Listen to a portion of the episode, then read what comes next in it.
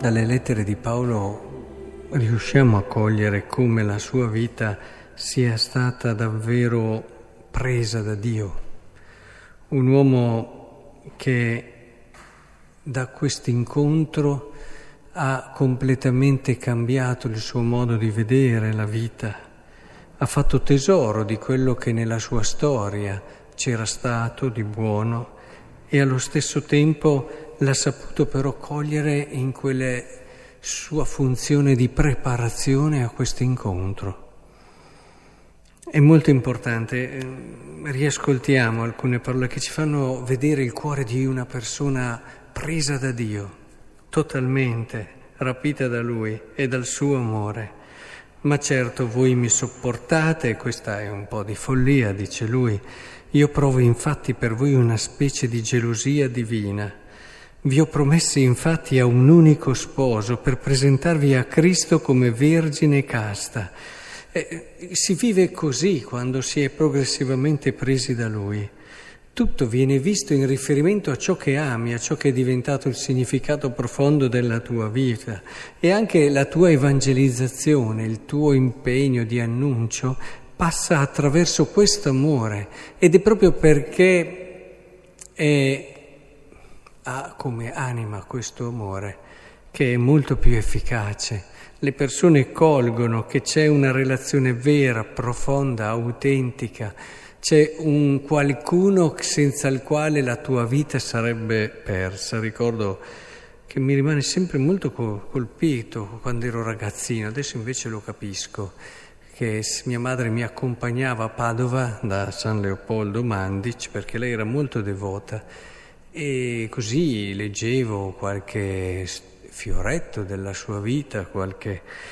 e mi ricordo ancora quella volta che lui ebbe una prova di fede, ne ebbe varie, perché poi la fede spesso si purifica attraverso il crogiolo della prova e, e dicevano che era tremava tutto, sudava profondamente, era come completamente disorientato, perché, perché quando tu gli togli la fede a uno che è solo appoggiato su quello, solo appoggiato su quello, è chiaro che c'è un venir meno totale. Per questo noi ci rendiamo conto che spesso eh, oltre a non avere la fede dei santi, spesso non siamo appoggiati solo su quello e quindi possiamo reggere con molta più semplicità a volte eh, e questo non è impositivo, ahimè che lo dico.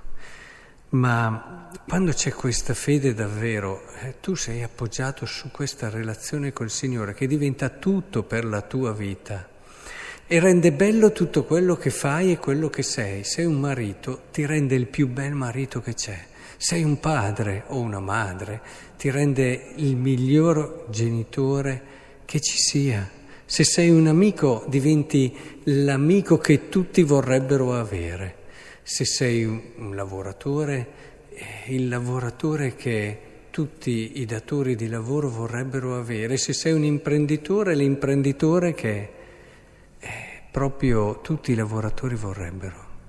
Insomma, per farvi capire come a partire da questa relazione viene progressivamente trasfigurato anche il nostro essere, il nostro stato, eh, qualunque esso sia, e tiriamo fuori eh, le risorse belle che il Signore ci ha dato, purificandole e mettendole al servizio del Regno.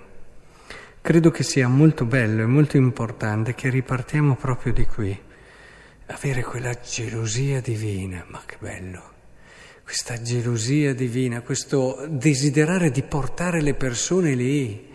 E sai che lì non c'è niente di più bello, da qui nasce quella che è la gelosia divina, tu le stai portando a quanto di più bello c'è, poi è chiaro che dal momento che la relazione col Signore eh, ti permette di avere tutto Dio, eh, non si capisce come, ma l'amore è capace anche di questo, perché Dio è infinito e noi no. Però grazie all'amore noi sappiamo che abbiamo tutto Dio per noi. E non potremo mai contenerlo tutto, ma l'amore ci permette di vivere questa relazione di totalità e allora puoi reggere anche questa gelosia divina, la puoi reggere, la puoi sopportare, eh, perché hai già tutto.